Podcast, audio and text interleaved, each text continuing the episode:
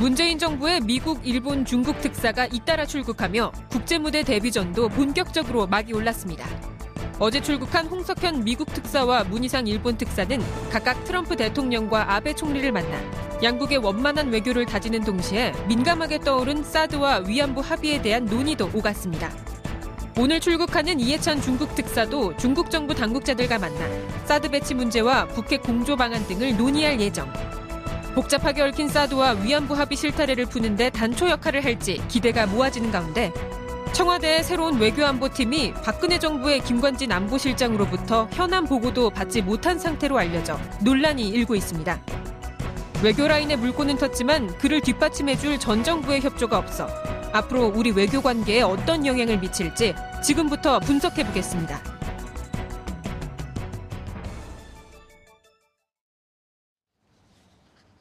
5월 18일 목요일 정봉주 품격시대 두 번째 이슈 들어가겠습니다.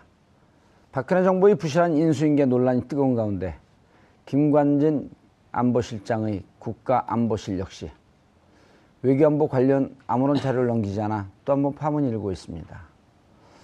이런 가운데 문재인 대통령의 4강 외교 특사단이 잇따로, 잇따라 출격하고 있는데요. 그간 공백기를 맞았던 정상 외교가 제자, 제자리를 찾을 수 있을지 전문가 세 분 모시고 말씀 나눠보도록 하겠습니다.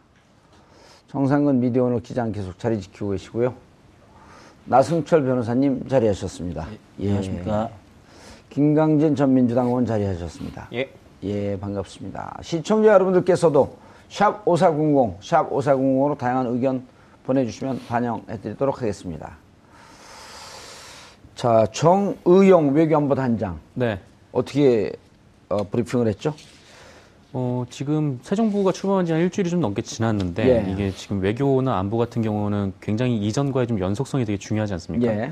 그래서 뭔가 좀 인수인계 자료가 와서 이분이 좀 컨트롤을 해야 되는데 음. 인수인계 자료가 지금 거의 오지 않았다라고 얘기를 했었어요. 예. 그래서 뭐 새로운 외교 그 박근혜 정부가 있었던 그 김관진 안보실장으로부터 현안 보고도 받지 못했고 근데 뭐 자료 역시 넘겨받은 것이 없다. 그래가지고 네.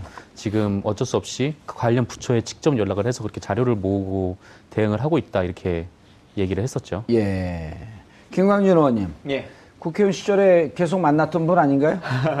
예, 국방부 장관일 때도 뵙고 예. 안보실장일 때도 뵙긴 했습니다만 방금은 말씀하신 것처럼 정의영 외교단장에게 자료가 제공되지 않았다라고 하는 브리핑 사실은 기사를 보면서도 사실일까라고 하는 생각 계속 하게 됐거든요. 음. 단순하게 뭐 국회의원들에게 관련한 내용들을 설명해주지 않았다라고 하는 측면이 아니라 지금 대통령이 바뀌어서 대통령이 청와대에 가 있는 상태인데도 불구하고 하지 않았다라고 하는 것에 대해서 좀 납득되지가 않고 아주 선의로 판단한다면 어, 이분이 정식적으로 안보실장으로 정의영 단장이 되신 분은 아니시니까 아, 기밀 사항이라 넘기지 못한 건가라고 하는 생각까지 아주 좋게 생각해 보지만 그러더라도 저조히 어, 납득될 수 있을 만한 상황은 아니겠다. 그 국정 인수라고 하는 것을 하기 위한 기본적인 프로세스를 다 해줘야 되는 것인데 그러지 않고 있는 이 모습들을 보면서 그러면서 겉으로는 여러 행사들은 지금 다 김관진 실장이 하고 있는 거지 않습니까? 과연 이게 정상적인 상황일까라고 하는 고민들이 많이 되네요. 음. 초기에 어, 변호사님, 나 변호사님. 예. 정의용 외교안보 단장 이분이 이제 17대 때 국회의원도 하셨고요. 예. 그리고 외교관으로서 이제 이렇게 잔뼈가 굵은 분인데 예. 외교안보 단장 대통령이 임명한 거 아니에요? 음, 예. 지금 이제 그렇죠. 김광진 의원께서는 예. 어, 첨보 백보 양보 백보 첨보 양보를 하더라도 예. 아직 실장으로 임명이 안 돼서 안 주는 거 아니까. 예. 그런데 이거 이런 행위는 이게 불법도 아니고 막가파 아니에요? 배째라는 거 아니에요? 뭐 이제 사실상 정치적인 제스처가 아닌가 이제 그런 예. 생각이 드는데 이제 워낙 그전 박근혜 정부와 지금 현 문재인 정부가 그 예. 외교 정책에 있어서 기조가 많이 다르니까 뭔가 불만을 지금 어 이제 애둘러서 표현을 하고 있는 게 아닐까 정도 싶을 정도로 이제 상당히 좀 의문이 가는데 이제 저는 한번 그런 생각도 해봅니다. 과거 이제 박근혜 정부에서 외교라든가 그런 것들이 어떤 국민적 합의 없이 공론화 과정 없이 굉장히 독단적이고 전격적으로 이루어졌던 면이 많았었습니다. 음. 뭐 사드 배치 문제도 그랬고 위안부 합의 문제도 그랬습니다. 그래서 사실 지금 김관진 실장 입장에서도 뭐 별로 지금 전달할 게 없는 상황이 아닌가 워낙 그 비선 실세와 음. 대통령의 몇몇에 의해서 이루어졌기 때문에 음. 지금 그런 상황이 아닐까 뭐 그런 의문까지 들 정도로. 예. 없는데 있는 없는데 있는 척하고 좀 폼 잡는다 이런 건가요? 조금 근데 다르게 네. 생각해서 보자면 없지는 않을 거라고 생각이 들어요. 예. 그리고 그동안 어찌 보면 그 외교안보 분야의 비선 실세로 계속적으로 역할을 했던 게 김관진 실장이었고 이명박 정부부터 박근혜 정부까지 연임해서 국방장관을 쭉 해왔고 최장기 국방부 장관 그렇죠. 했잖아요. 최장기 국방장관의 안보실장까지 쭉 해왔던 분이기 때문에 어, 본인이 지금까지 모든 의사결정을 다 해왔죠. 예. 그리고 특히나 지금 외교안보에서 가장 중요한 입수 중의 하나인 사드라고 하는 것에 있어서도 문재인 대통령이 후보 시절부터 계속 해왔던 것들이 지금은 내가 후보된 입장이기 때문에 관련한 자료들을 정확하게 보고받지 못한다. 그러니 대통령이 되면 관련한 합의문들이나 내용들을 보고 정상적으로 다시 결정하겠다라고 하고 있는 거지 않습니까? 근데 대통령이 되고 난 이후에도 지금 관련한 자료들을 주지 않고 있고 실제로 어떤 합의가 한미 간에 이루어진 것인지 우리가 예상하는 것처럼 뭐 이면 합의가 있는 것인지 이런 속내들을 다 보고를 해줘야 통수권자가 정상적인 결정을 할 것인데 지금 그러지 못하고 있게끔 만들고 있는 건 이건 정말 잘못된 일이죠. 아니 지금 그 많은 분들이 이명박 정권까지는 거슬러 올라가지 않더라도 어 벌써 그 언젠가 지난 지난해 7월이죠. 일단 지난해 2월에 개성공단을 느닷없이 폐쇄했고 예. 개성공단 폐쇄도 오후 1시에 통보했고 5시에 나가라는 거 아닙니까? 그 업주들더러. 심지어는 거기 들어갔던 국정원 정보 관계자들이 2, 3일 정도 시간을 줘야 됩니다. 했는데도 그 사람들까지 내쫓으면서 예. 그때 우리가 갖고 있었던 모든 국가 기밀, 개성공단에 대한 우리가 판단했던 자료들 그걸 다 놓고 내려왔다는 거 아니에요? 그 문제. 7월에 결정하는 문제. 그 다음에 2월에 그 국방부 장관한테 대정부 질의하고 있네 2월 중순쯤에 이 사드 부품 어떻게 됩니까? 그러니까 모릅니다. 그러면서 그 야밤에 날라왔잖아요. 예. 괌에서. 그리고 얼마 전에 4월 6일인가요? 뭐 그때도 4월 16일, 26일이네요. 그때도 어 이거 어떻게 된 겁니까? 물어봤더니 아 이게 정권 그 대선 이후나 이거 들어올 것 같습니다. 그러더니 일주일 있다가 바로 들어오고 이런 게 전체 국민을 속였기 때문에 도대체 너네 그동안 뭔 짓을 한 거냐 이건 봐야 되는 거 아니에요? 봐야 되는 겁니다. 그리고 말씀하셨던 것처럼 그동안의 박근혜 정부는 행정부가 실제적으로 역할을 할 수 있도록 하지 않고 청와대가 거의 대부분의 역할을 다 그렇죠. 했지 않습니까? 그래서 말씀하신 것처럼 국방장관이 사드가 결정되는 NSC에서도 회의에 참석하지 못했고 차관이 데리러 갔었던 상태에서 결정이 된 것이고요. 또 날라오고 있다라고 하는 부분도 실제로 아마 좀 몰랐을 수도 있겠다라고 아, 하는 생각이 들 정도이거든요. 어, 그러니까 김관진 실장 선에서 거의 모든 것들을 결정해버리는 것이 아니냐라고 하고 있는 것인데, 음. 어, 그래서 더더욱 이 내용들을 빨리 확인을 해야, 예. 지금 뭐 외교 특사도 나가 있고, 뭐 6월 달에 한미 정상회담도 예정돼 있습니다만, 이런 걸 준비하기 위한 과정을 야. 대통령과 통수권자에게 시간을 줘야죠. 나 변호사님, 정말 예. 이 대목에서 이게 나라냐? 이런 얘기 나오지 않아요? 이게 뭐, 뭐 제가 어, 예전에 그 이제 변호사회 회장을 맡을 때도 그 제가 인수인계 보고서를 받으면 그게 한 100쪽 정도 아, 변호사회 회장을 지내셨어요? 아, 모르셨습니까? 어, 슬그머니 깔때기 들어서 깜짝 놀랐네. 한, 어. 한 3, 3년 전에 이제. 어디 변호사회 그 회장? 서울지방변호사에 했었습니다. 아, 서울지방변호사회? 네, 그때도 이제 저희가 인수인계를 봤는데 이제 보고서가 한 100쪽 정도 됐었습니다. 근데 그때도 그 인수인계 보고서가 야 이 백쪽 가지고 어떻게 예. 어, 이 많은 변호사들 관련 업무를 다 하냐 그렇게 얘기를 했는데 지금 보면 청와대에서 인수인계한 보고서가 백쪽이라는 겁니다. 그러니까 지금 뭐 거의 깡통을 그냥 가져다 주고 한번 음. 들여다 봐라 지금 그런 수준인 거죠. 변호사에는 그래도 사회적 직급이 있잖아요. 제가 깔때기 한번 들이대면 제가 조기 축구 회장 인수인계할 때 그때도 이 그 기록이요. 예. 그 입출입 기록, 그 다음에 우리가 예. 주로 거래하는데 이런 서류가 한 50페이지에서 100페이지 돼요. 예, 맞습니다. 웬만한 조기 축구회도 그렇습니다. 예, 맞습니다. 예. 근데 지금 이거 안 하는 거 아니어서 한 조기 축구 회장이 그걸 인수인계 안 했다가 회원들한테 진짜 비 오는 날 먼지 나도록 맞았어요. 음. 그러니까 이제 김관진 실장 입장으로 되돌아가 보면은 만약 본인이 많이 알고 있는 상황이라면 사실 그렇게 보입니다.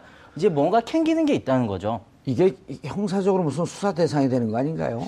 글쎄요. 아직까지는 뭐 함구하고 있다는 것만으로는 음. 좀 어려울 것 같습니다. 김 의원님 추정해 보건데 네. 지금 그 김관진 안보실장이 맥마스터 미국에 두 번에 갔다 왔단 말이에요. 그러니까 실질적으로 보면 안보 측면에서 자기가 대통령 놀이, 놀이를 하고 있었던 거거든요. 사실상 그런 역할들을 쭉 해왔었고 예. 어, 최근에도 한 다섯 차례 전화 통화를 했지 않습니까? 그러니까요. 그러면서 어, 국내 정치적 몇 가지 시, 새로운 정부가 입장을 내면 어, 맥베스터와 통화를 해가지고 뭔가 예전 정부처럼 그 입장을 그대로 고수시키도록 만들고 하는 예. 일들을 해왔었는데 어, 이것도 좀 정상적이지 않은 것이고요. 뭐 지금 문재인 대통령께서도 빨리 외교안보 라인에 대한 어. 인선을 하셔서 음. 어, 이 부분에 대한 정상화를 하시는 것도 필요하겠다라는 생각이 들고 우리가 박근혜 최순실 게이트에서 국정농단 사건이 벌어졌을 때 어, 최근에 조금 잠잠해졌습니다만 그 게이트의 뒷물에 항상 나왔던 것 중에 하나가 다 했는데 외교안보 분야는 안 했겠느냐라고 하는 얘기들이 나왔지 않습니까? 그렇죠. 특히나 록히드 마틴사와 관계되는 여러 가지 이야기들이 나왔었는데 사드 제작사가 록히드 마틴사 아니에요? 그렇죠. 예. 뭐 F-35 도입이나 뭐 다 록히드 마틴사와 음. 연관되는 것인데 이런 부분들도 흐지부지 넘어갈 것이 아니라 새 정부에서 다시 한번 돌이켜보고 행정 절차상에 문제가 있었다면 그리고 그 문제라고 하는 것이 개인의 비위나 이런 것과 연관이 된다면 지금이라도 다시 한번 밝혀봐야 된다고 생각합니다. 그 말씀을 이해를 하겠는데 외교안보 라인이 빨리 인선되는 건 전 반대, 반대네요. 왜냐면 그 인선되면은 거기 비서관으로 들어가면 못 나오실 거 아니에요. 거기 물, 그 인선 하마평은 안 오르고 있나요? 아마 저는 아닌 것 같습니다. 예. 그래요? 예. 어, 우리 TBS를 위해서 그런가요? 아니면 자주 불러주십시오. 알겠습니다. 예. 그런데, 어, 이제 그 홍석천 특사가 나갔잖아요. 예. 정말 아무것도 모르고 나간 거예요, 그러면은? 홍석현 특사는 뭐 일단 대통령의 의중을 전하러 간 것이고 예, 사드가 어, 떻게 진행된지 좀 알아야 될 거 아니에요. 그러니까요. 잘못된 거죠. 어, 그 내용들을 진짜 다 보고로 받고 정확하게 통수권자의 입장이 정리된 상태에서 나가야 되는데 아... 지금은 좀 그러지 못한 부분들이 있고요. 다만 문재인 대통령께서 국방위원회 예. 생활도 국회의원 하는 동안 하셨고 예, 하셨죠. 또 국회의원 대통령이 어, 당선 가능성이 높은 상태였기 때문에 안보 자문단을 통해서 여러 가지 의견은 정확히 갖고 음. 계시죠. 그래서 그 부분 부분에 대해서는 뭐 크게 염려할 만한 것은 아니다라고 하는 생각은 듭니다 합니다만은 국내 정치적으로 진짜 어떤 일들이 벌어졌는지에 대해서는 속 시원하게 얘기를 해야죠. 그리고 음. 지금은 특사가 외교적인 역할들을 하기 때문에 공개적으로 다 말하지 못하는 부분들이 있다손 치더라도 대통령은 그 내용들을 다 아셔야 되는 것이 아주 정상적인 거 아니겠습니까? 그러면 김관진 실장이 보고를 해야 될 거 아니에요? 보고를 해야 되는 것이죠. 예. 정 기자님. 네. 기자가 바로 서야지 나라가 사, 바로 서는 거 아니에요? 이런 분들 왜 이렇게 하라고 놔뒀어요? 아, 뭐 저희는 그냥 놔두진 않았습니다만 네. 딱히 저희 얘기를 이렇게 크게 들어주질 않아가지고. 그래요? 네. 계속 그 비판을 했나요? 어, 뭐 저희 뭐 진보 언론들이야 뭐 대체로 계속 박근혜 정부에 대해서 비판을 했었죠. 음. 네. 근데 뭐 사실 보수 언론이 그렇게 비판을 했어도 눈 하나 깜짝 안 하시던 분이었기 때문에 음. 네. 뭐 저희 얘기를 뭐 잘 들으셨을지 모르겠네요. 특사 아, 무슨 얘기가 진행됐는지는 어. 그 브리핑 한 것 이외에는 뭐그 취재나 이런 건 나오고 있는 건 아니 없죠. 네. 예. 왜냐하면 워낙 그 저 은밀한 내용을 얘기를 할 수밖에 없는 상황이기 때문에. 네, 그렇죠. 뭐 알, 저 알려진 뭐 사드 얘기를 예. 뭐 나누기로 했다 뭐 그 정도 외에는 그리고 우리 뭐 국회에서 여러 가지 절차상의 하자가 있고 맥마스터 네. 안보 보좌관은 그런 일이 있는지 충분히 이해하고 있다. 네. 이게 그 전에 어 박근혜 박근혜 정권 시절에는 이런 게 외국 외국에 나갔 나가게 되면 국내 언론용으로 많이 부풀리거나 왜곡되는 경우가 있거든요. 일테면 프랑스 갔을 때 무슨 어, 프랑스 대, 통령이 극진한 대접을 하고 네. 영국 갔을 때그 엘리자베스 여왕이랑, 여왕이랑 무슨 마차를 타고 돌아왔는데 그게 그 나라 언론에 한 줄도 안 나왔다는 거거든요. 아무 의미가 없는 내용이니까요. 네. 예. 그 실질적으로 뭐 어느 데 거기 가가지고 뭐 정상들끼리 어떤 내용을 주고받았는지가 중요한데 뭐 사실 그런 게 없고 그냥 뭐 대통령이 뭐 어떤 옷을 입었다든지 예. 뭐 오늘은 뭐 K 콘서트에 갔다든지 막 그런 내용들이 주로 언론 보도에 나왔었죠. 예. 그리고 우리 대통령이 연설할 때 보면 사람들 많이 모였는데 그 풀로 찍은 걸 보니까 뒤는 통통 비어 있고. 네. 그 그런데 뭐 거기에 뭐 따라갔던 뭐 기자들이 꽤나 많았는데 이렇게 뭐 그게 잘 안 나오지 않아가지고 네 그렇게 좀 비판을 음. 받은 적도 많이 많았습니다. 일단 지금 그렇게 되면 그 홍석현 네. 특사가 가서 미국 맥마스터 안보 보좌관이 그런 문제가 있는 거 이해한다. 라고 하는 거에 대해서는 사실 그대로 보도가 되고 있는 건 맞나, 맞나요? 어, 그뭐 나온 얘기가 그렇게 막 크게 많지 않기 때문에 뭐 음. 뭐더 그 더 이상 뭐 사실 보도가 되고 있는지는 알 수는 없는 상태죠. 예. 네. 나승철 변호사님. 예. 사드 부지 절차 갖고도 문제 제기가 되고 있어 무슨 내용이죠? 예, 지금 사드 부지 관련해서 뭐 예. 최근에 이제 소송이 하나 제기됐었는데 그게 뭐냐면은 사드 부지 면적이 얼마냐 이제 거기에 대한 정보 정보를 공개하라 했는데 이제 그게 거부가 됐습니다. 그래서 이제 소송이 들어갔는데 이게 왜 의미가 있냐면은 지금 롯데 사드 부지로 제공된 롯데 골프장 면적이 148만 제곱미터입니다. 148만. 예. 그런데 예. 지금 보면은 여기에 그 면적이 얼마인지 이 148만 제곱미터 중에서 면적이 얼마인지가 국방부에서 지금 명시가 안 돼 있다. 이거는 아, 합의 이... 건의, 건의문에만 명시가 돼 있다. 음. 지금 그렇게 밝혀진 상태입니다. 정확하게 잘 이해가 안 되는데요. 그러면 이제 뭐냐 원래 협정으로 체결이 돼야 되는데 이게 협정 안에 명시가 안 돼 있고 합의 건의문에만 있다는 얘기에는 결국에는 소파 협정에 따라 소파 협정에 따르면은 부지 제공 같은 경우에는 부지 제공 협정을 맺어야 됩니다. 일단 소파 협약에도 지금 오호. 위배가 되는 거고 이게 또 무슨 의미가 있냐면은 어, 지금 환경영향평가법을 보면 33만 제곱미터가 넘으면 환경영향평가를 받아야 됩니다. 예, 그걸 뭐 지금, 뭐 진행하면서 받겠다 이랬, 이랬었잖아요. 예, 그런데 지금 이제 그 저희들이 의심하기에는 이 환경 영향 평가를 하려면 주민들 의견도 받아야 되고 설명도 또 음. 설명회도 개최를 해야 됩니다. 그럼 이제 나라가 굉장히 이제 시끄러워지는 거죠. 예. 지금 이걸 피하려고 했던 게 아닐까 지금 그렇게 추측을 하고 있습니다. 아하. 김광진 의원님 지금 예. 그 소파 협정 2조 시설과 구역 공유와 반환 이게 나오는데요. 저거 저도 모르겠고 우리 청취자분 시청자분들 잘 모르 모르겠거든요. 저게 무슨 내용이죠? 어, 그러니까 땅을 줄 때 지금 예. 같은 경우는 거의 공짜로 주는 거지 않습니까? 공여해 예. 주는 것이죠. 이제 이럴 경우에는 아, 관... 계약을 체결해야 된다 이런 내용이에요. 예, 그래서 관련한 계약을 해야 된다라고 하는 것인데 국방부는 관련한 합의문은 있다라고 합의문. 얘기하고 있는 거예요. 예. 예. 합의 건의문은 있는데 공개 해 줄 수는 없다라고 하고 있는 것이고 그러더라도 국회나 여러 공간을 통해서 정확하게 알려줘야 되는 것이 아니냐. 예. 변호사님 방금 말씀하신 것처럼 두 가지 측면이죠. 일단은 국유지 남양주에 있는 국유지를 롯데랑 바꿔야 되는데 정확하게 전체 면적이 얼마를 단위로 얼마 가격을 얼마로 했을 때 남양 땅을 몇 평을 줄 것이냐라고 하는 것을 먼저 해야 될 거 아니겠습니까? 그렇죠. 대체 부지니까요. 대체 부지니까요. 그래서 그걸 전체 면적에 대해서 알아야 되는 것이고 음. 그리고 국방부가 말하는 금액이 얼마인지 예. 롯데 금액이 얼마고 남양주의 금액이 얼마인지를 정확하게 감정을 해봐야 되는 것이고 같이 맞교환하면 되지만 부족하게도 어느 쪽에서 돈을 조금 더 내야 되니까 땅의 단가가 워낙 다르기 때문에요. 예, 예 그걸 맞춰야 되는 거죠. 두 번째는 어, 말씀하신 것처럼 148만 평이라고 아주 넓은 땅인데 음. 사드 부지로 필요한 것은 한 30만 평 정도 될 거라고 생각합니다. 넓게 잡아도. 그러면 나머지 100만 평 정도의 공간을 어떻게 할 거냐라고 하는 것인데 어, 우리 한국의 입장에서 보면. 아, 잠깐만, 정정을 좀 해야 되는데, 148만 제곱미터거든요. 아, 제곱미터. 예. 예. 제곱미터. 그러니까 사드 필요한 건 한 30만 제곱미터. 예, 30만 제곱미터. 그 나머지 100만 제곱미터는 도대체 어떻게 된 거냐? 예. 그래서 아. 그것을 한국군이 그대로 가질 것이냐, 예. 롯데랑 바꾼 다음에 한국군이 쓸, 쓸, 것이냐, 아니면 전부 다 미국군에게 줄 것이냐, 아하. 라고 하는 것을 정확하게 알려줘야 될 거 아니겠습니까? 협정이 없다는 거네요, 그럼? 예, 근데 자기들은, 국방부는 지금 계약은 했다. 정확히 얼마다라고 야. 하는 것은 얘기를 해요. 들리는 말로는 말씀하신 것처럼 지금 33만 제곱미터라고 예. 하는 것이 대 환경 영향 평가를 하니까 그보다 아주 조금 줄여서 29만 9천 예, 29만 9천 뭐 그렇게 평, 방미터 어, 했을 것이다라고 하는 것으로 지금 대부분 통설로 나오고 있는 아하. 건데요.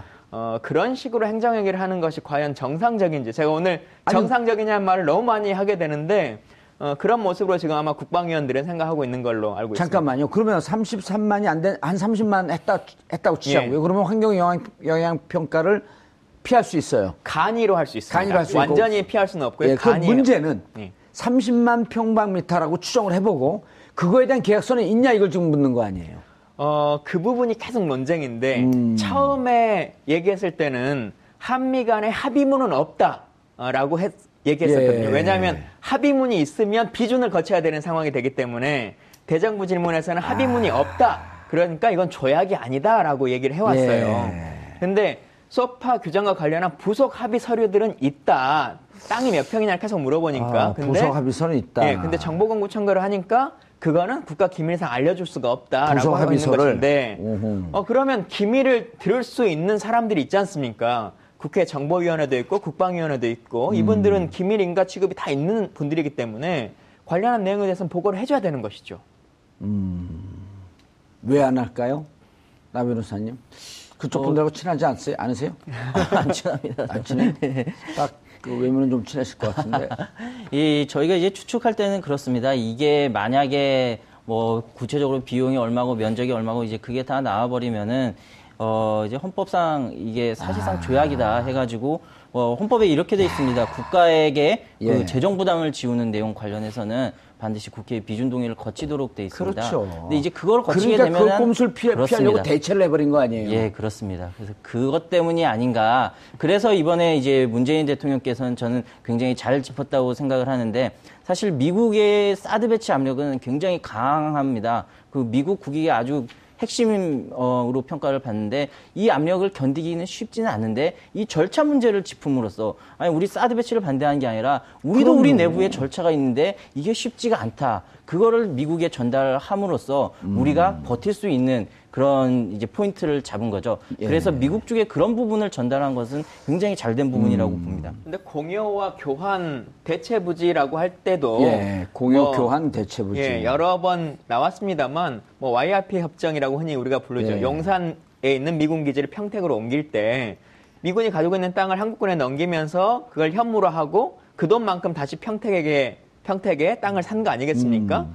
어, 그러니까 그런 그런 상태에서도 우리가 YRP 협정을 다 맺었거든요. 국회 비준을 음. 득했고 y? 그래서 YRP. YRP. 예, 그래서 무슨 뜻인가요, 이거는? 아마 용산 미군 기지에 아. 대한 어, 음. 공유부지 협정일 겁니다. 공유부지 협정. 그래 어, 땅을 주고 팔고 하는 이런 협정을 쭉 맺, 그렇죠. 거죠. 그래서 지금 국방부가 말하고 있는 것처럼 이거 소파의 하부이기 때문에 특별하게 합의문을 만들 필요도 없고 조약도 아니고 어, 국회 비준을 득하, 어, 득할 필요가 없다라고 하는 논리는 역대 그런 전례들이 많이 남아있기 때문에요. 어, 성립할 수가 없는 거죠. 음. 그리고 말씀하셨던 것처럼 어, 땅의 대토로 마련되는 비용뿐만 아니라 지금 트럼프 대통령이 맞다 아니다 지금 계속 설랑설레가 있습니다만 어쨌든 미국의 대통령이 직접적으로 관련해서 사드의 비용을 내라라고 음. 하는 얘기도 했었고 그 문서를 12월에 보냈다는 거 아니에요? 예 그리고 그것이 조금 논쟁이 되니까 조금 말을 바꿔서 그럼 방위비 분담금을 좀 올려야 되는 거 아니냐라고 음. 하는 얘기를 계속 해왔지 않습니까? 그럼 결국은 한국 군에게, 한국 정부에게 경제적인 비용이 가중되는 것인데 이 부분에 대해서는 고민을 해야 되는 것이고요. 또 하나는 중요한 것이 헌법상에 나와 있는 것으로 봤을 때도 어, 국가의 전략 단위에 있어서 뭔가의 변경이 이루어질 때는 국회 비준을 구하도록 되어 있거든요. 음. 근데 이것은 단순한 하나의 무기 체계를 들어오고 말고의 문제가 아니라 우리가 흔히 말해왔었던 미국의 MD 체제라고 하는 것 안에 들어갈 것이냐 말 것이냐라고 하는 것을 그러니까 음. 한국군의 무기 체계와 전략 체계를 완전히 변동시켜야 되는 상황이기 때문에요. 예. 이 부분에 대해서는 어, 국회의 비준을 구해야 된다라고 하는 것이 맞을 것입니다. 예. 아 이게 정 기자님. 네. 국방부 그 이제까지 우리가 의혹을 갖고 있었던 게 이제 현실화되는 거 아닌가 하는 느낌이 좀 들거든요. 사드 졸속으로 한 거 아니냐. 네. 말 알받게 하기 위해서 어, 여러 가지 절차상의 하자가 있음에도 불구하고 밀어붙인 거 아니냐. 음. 이런 문제제기를 계속했었잖아요. 그러니까 소리를 못 내놓는 거 아니냐. 뭐 그렇게 점점 의심이 갈 수밖에 없는 상황인데 이게 너무 이상했잖아 지금까지 흘러온 과정들을 보면은 예. 뭐랄까 하여튼 처음에는 뭐 사드 배치는 뭐, 뭐 산무 원칙 그래가지고 뭐 예. 우리는 계획도 없고 예. 네. 하여튼 뭐 그런 것도 없다고 하다가 갑자기 이거를 들여오게 됐고 음. 또 이것도 뭐 대선 이후에나 이제 뭐 전개를 하겠다라는 그런 얘기를 하다가 또 갑자기 또 어느 날 새벽 기습적으로 설치를 하게 예. 됐고 또 대통령이 박근혜 대통령이 탄핵이 되고 공석인 상태에서 안보실장이 이렇게 그 미국 그 맥마스터하고 통화를 해가지고 두 번씩이나 하고 네, 네. 이렇게 일을 진행을 시켰다는 게 워낙 좀 이상하니까 게다가 또 지금 뭐 김관진 실장이 처음에는 뭐 사표를 냈다라는 3월에 그런 말이 흘러나왔다가 황교안 총리가 그거를 반려를 시켰는데 또 지금에 와서는 또 지금 뭐 나가지 못하는 상황일 수도 있겠지만 네, 지금은 또 안 나가는 상황 아닙니까? 그래서 어, 혹시 저기서 뭐를 하고 계시나라는 그런 의심이 좀 생길 수밖에 없는 그런 음. 생각이 좀 드는 거죠. 네. 나 변호사님, 예. 이거 어떻게든지 예를 들어서 지금 이게 이제 보니까요. 우리 듣는 시청자분들도 헷갈릴 것 같고, 예. 말씀하시는 분들도 워낙 어, 이게 구멍이 듬성듬성 나갖고, 예. 이게 조약이 하나의 물고 늘어지게 되면 그러면 조금 지나다 보면은 진영 논리로 싸움이 번지고 있고 예. 그냥 차근히 짚을 수 있는 과정이 없었는데 문재인 대통령께서는 절차상의 문제를 얘기했었단 말이에요. 이게 예, 그렇습니다.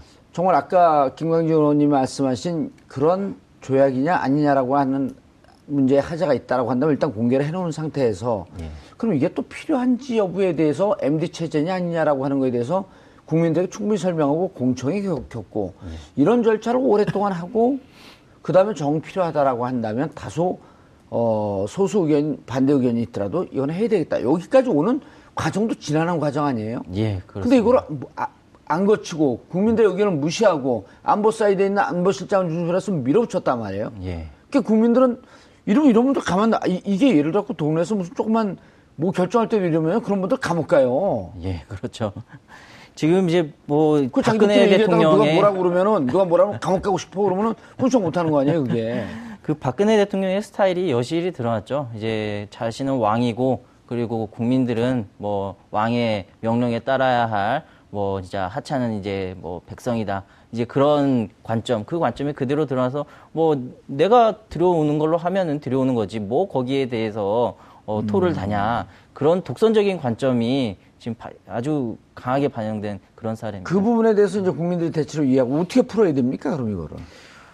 글쎄요, 뭐 이게 이 해법이 이 자리에서 나올 수 있는 거라고 생각은 안 되지만은 이제 제가 나올 수 있을 것 같은데 최고 전문가가 와 있는. 아, 그렇습니까? 예. 근데 이제 제가 볼 때는 그렇습니다. 이게 아까 말씀드렸다시피 미국의 압력도 상당하고 또 중국의 압력 역시 상당합니다. 여기에서 예.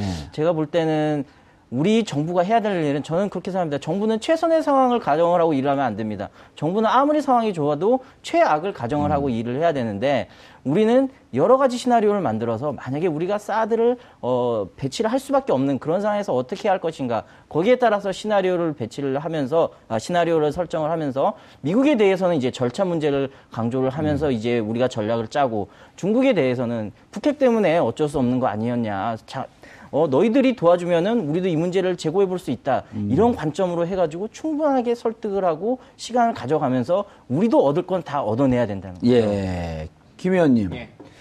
그런데 이제 어, 이게 사드가 북핵을 막을 수 있냐? 북핵 맞는데 유용하냐?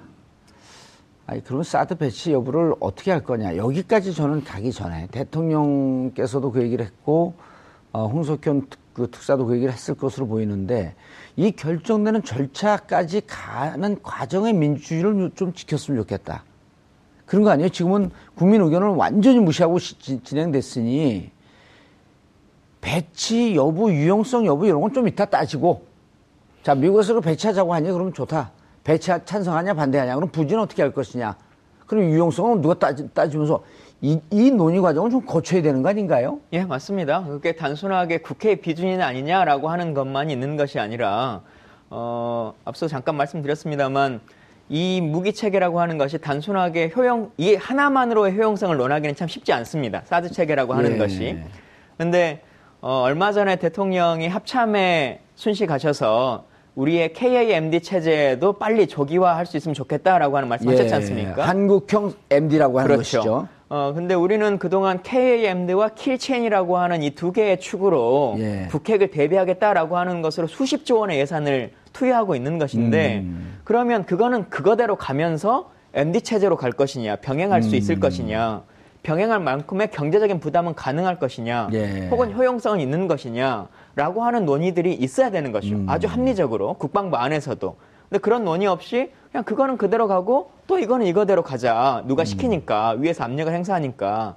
라고 하는 것도 일단 행정적으로 맞지 않고 예. 그걸 받아들이는 과정에 있어서 어, 국민의 동의를 얼마나 구했느냐. 음. 물론 군사 무기이기 때문에요. 국민 모두가 생각하는 그 효용성의 방식과는 전문가들 생각과는 좀 다를 수는 있을 예. 것입니다.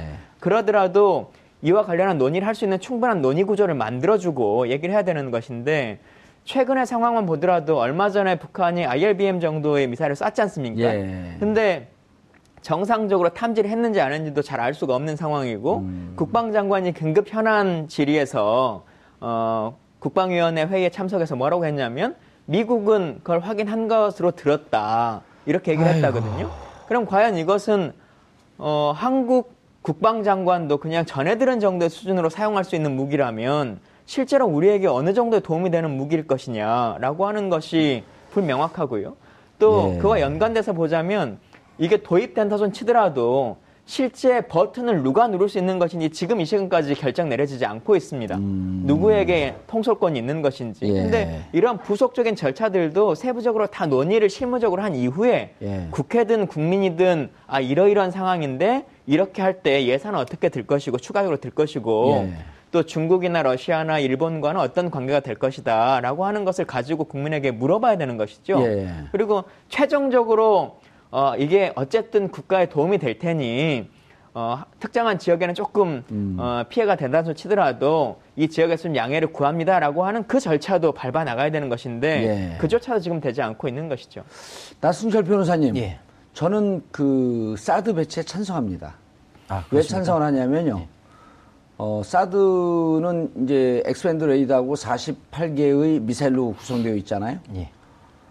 어, 저는 어, 북한의 전쟁 전략에 대해서 신뢰합니다. 뭐냐면 일단 어, 사드가 요격하게 정확하게 정면에서 이렇게 공격할 것 같아요. 그래서 48발씩 쏠 겁니다. 48발 딱 쏘고 리로딩 재장전하는데 30분 걸리니까 35분 내지 40분을 기다려준 다음 또쏠 거예요. 그냥 전 사드 배치하는 건 찬성합니다. 그런데 정확히는 이, 24발 쏠 겁니다. 24발 왜냐하면 쏘나요? 사드는 혹시 몰라 두 발씩 쏘도록 돼 있거든요. 아, 두 발씩. 아. 그, 그럼 바, 그 입장을 좀 바꿀게요. 북한이 24발씩 발사할 거예요. 두 대 다 하나씩 맞춰야 되니까. 그리고 이제 40분 기다렸다 또, 또 쏘고. 자, 이렇게 찬성을 하는데. 예.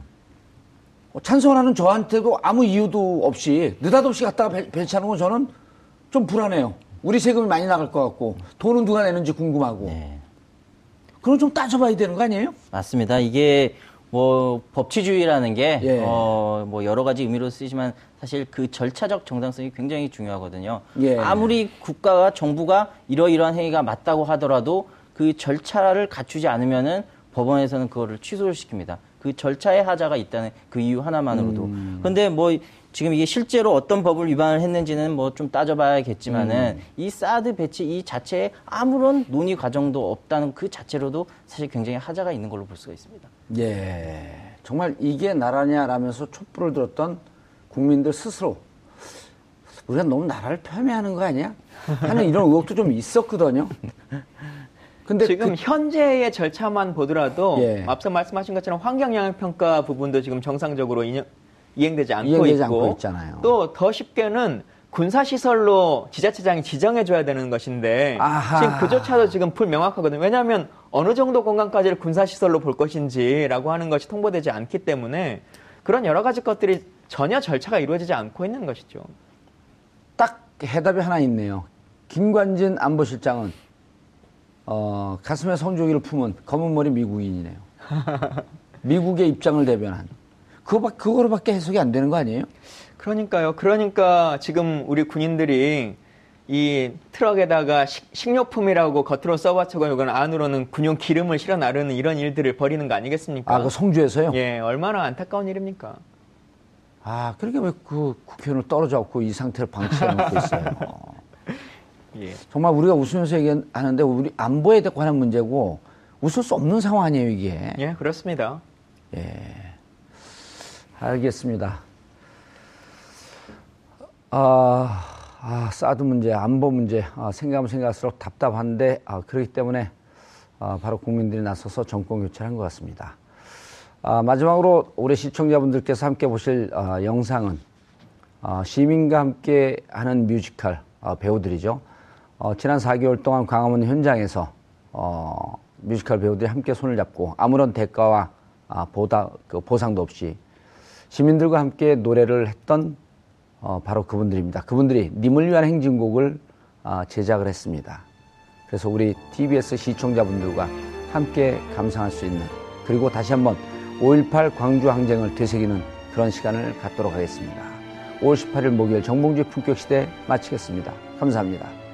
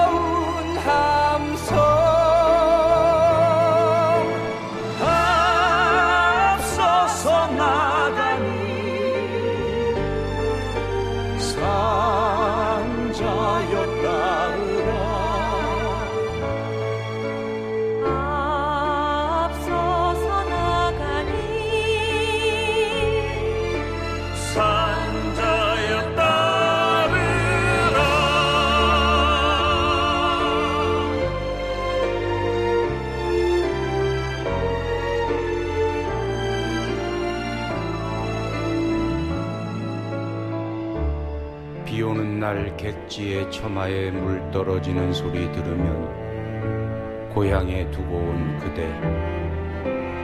그대의 숨결 혼자 있는 내 방에 가득했지. 아카시아 핀 성당 언덕에 그대 안으면 그대가 부른 낮은 콧노래 내 몸에 멍멍하게 울렸던 우리.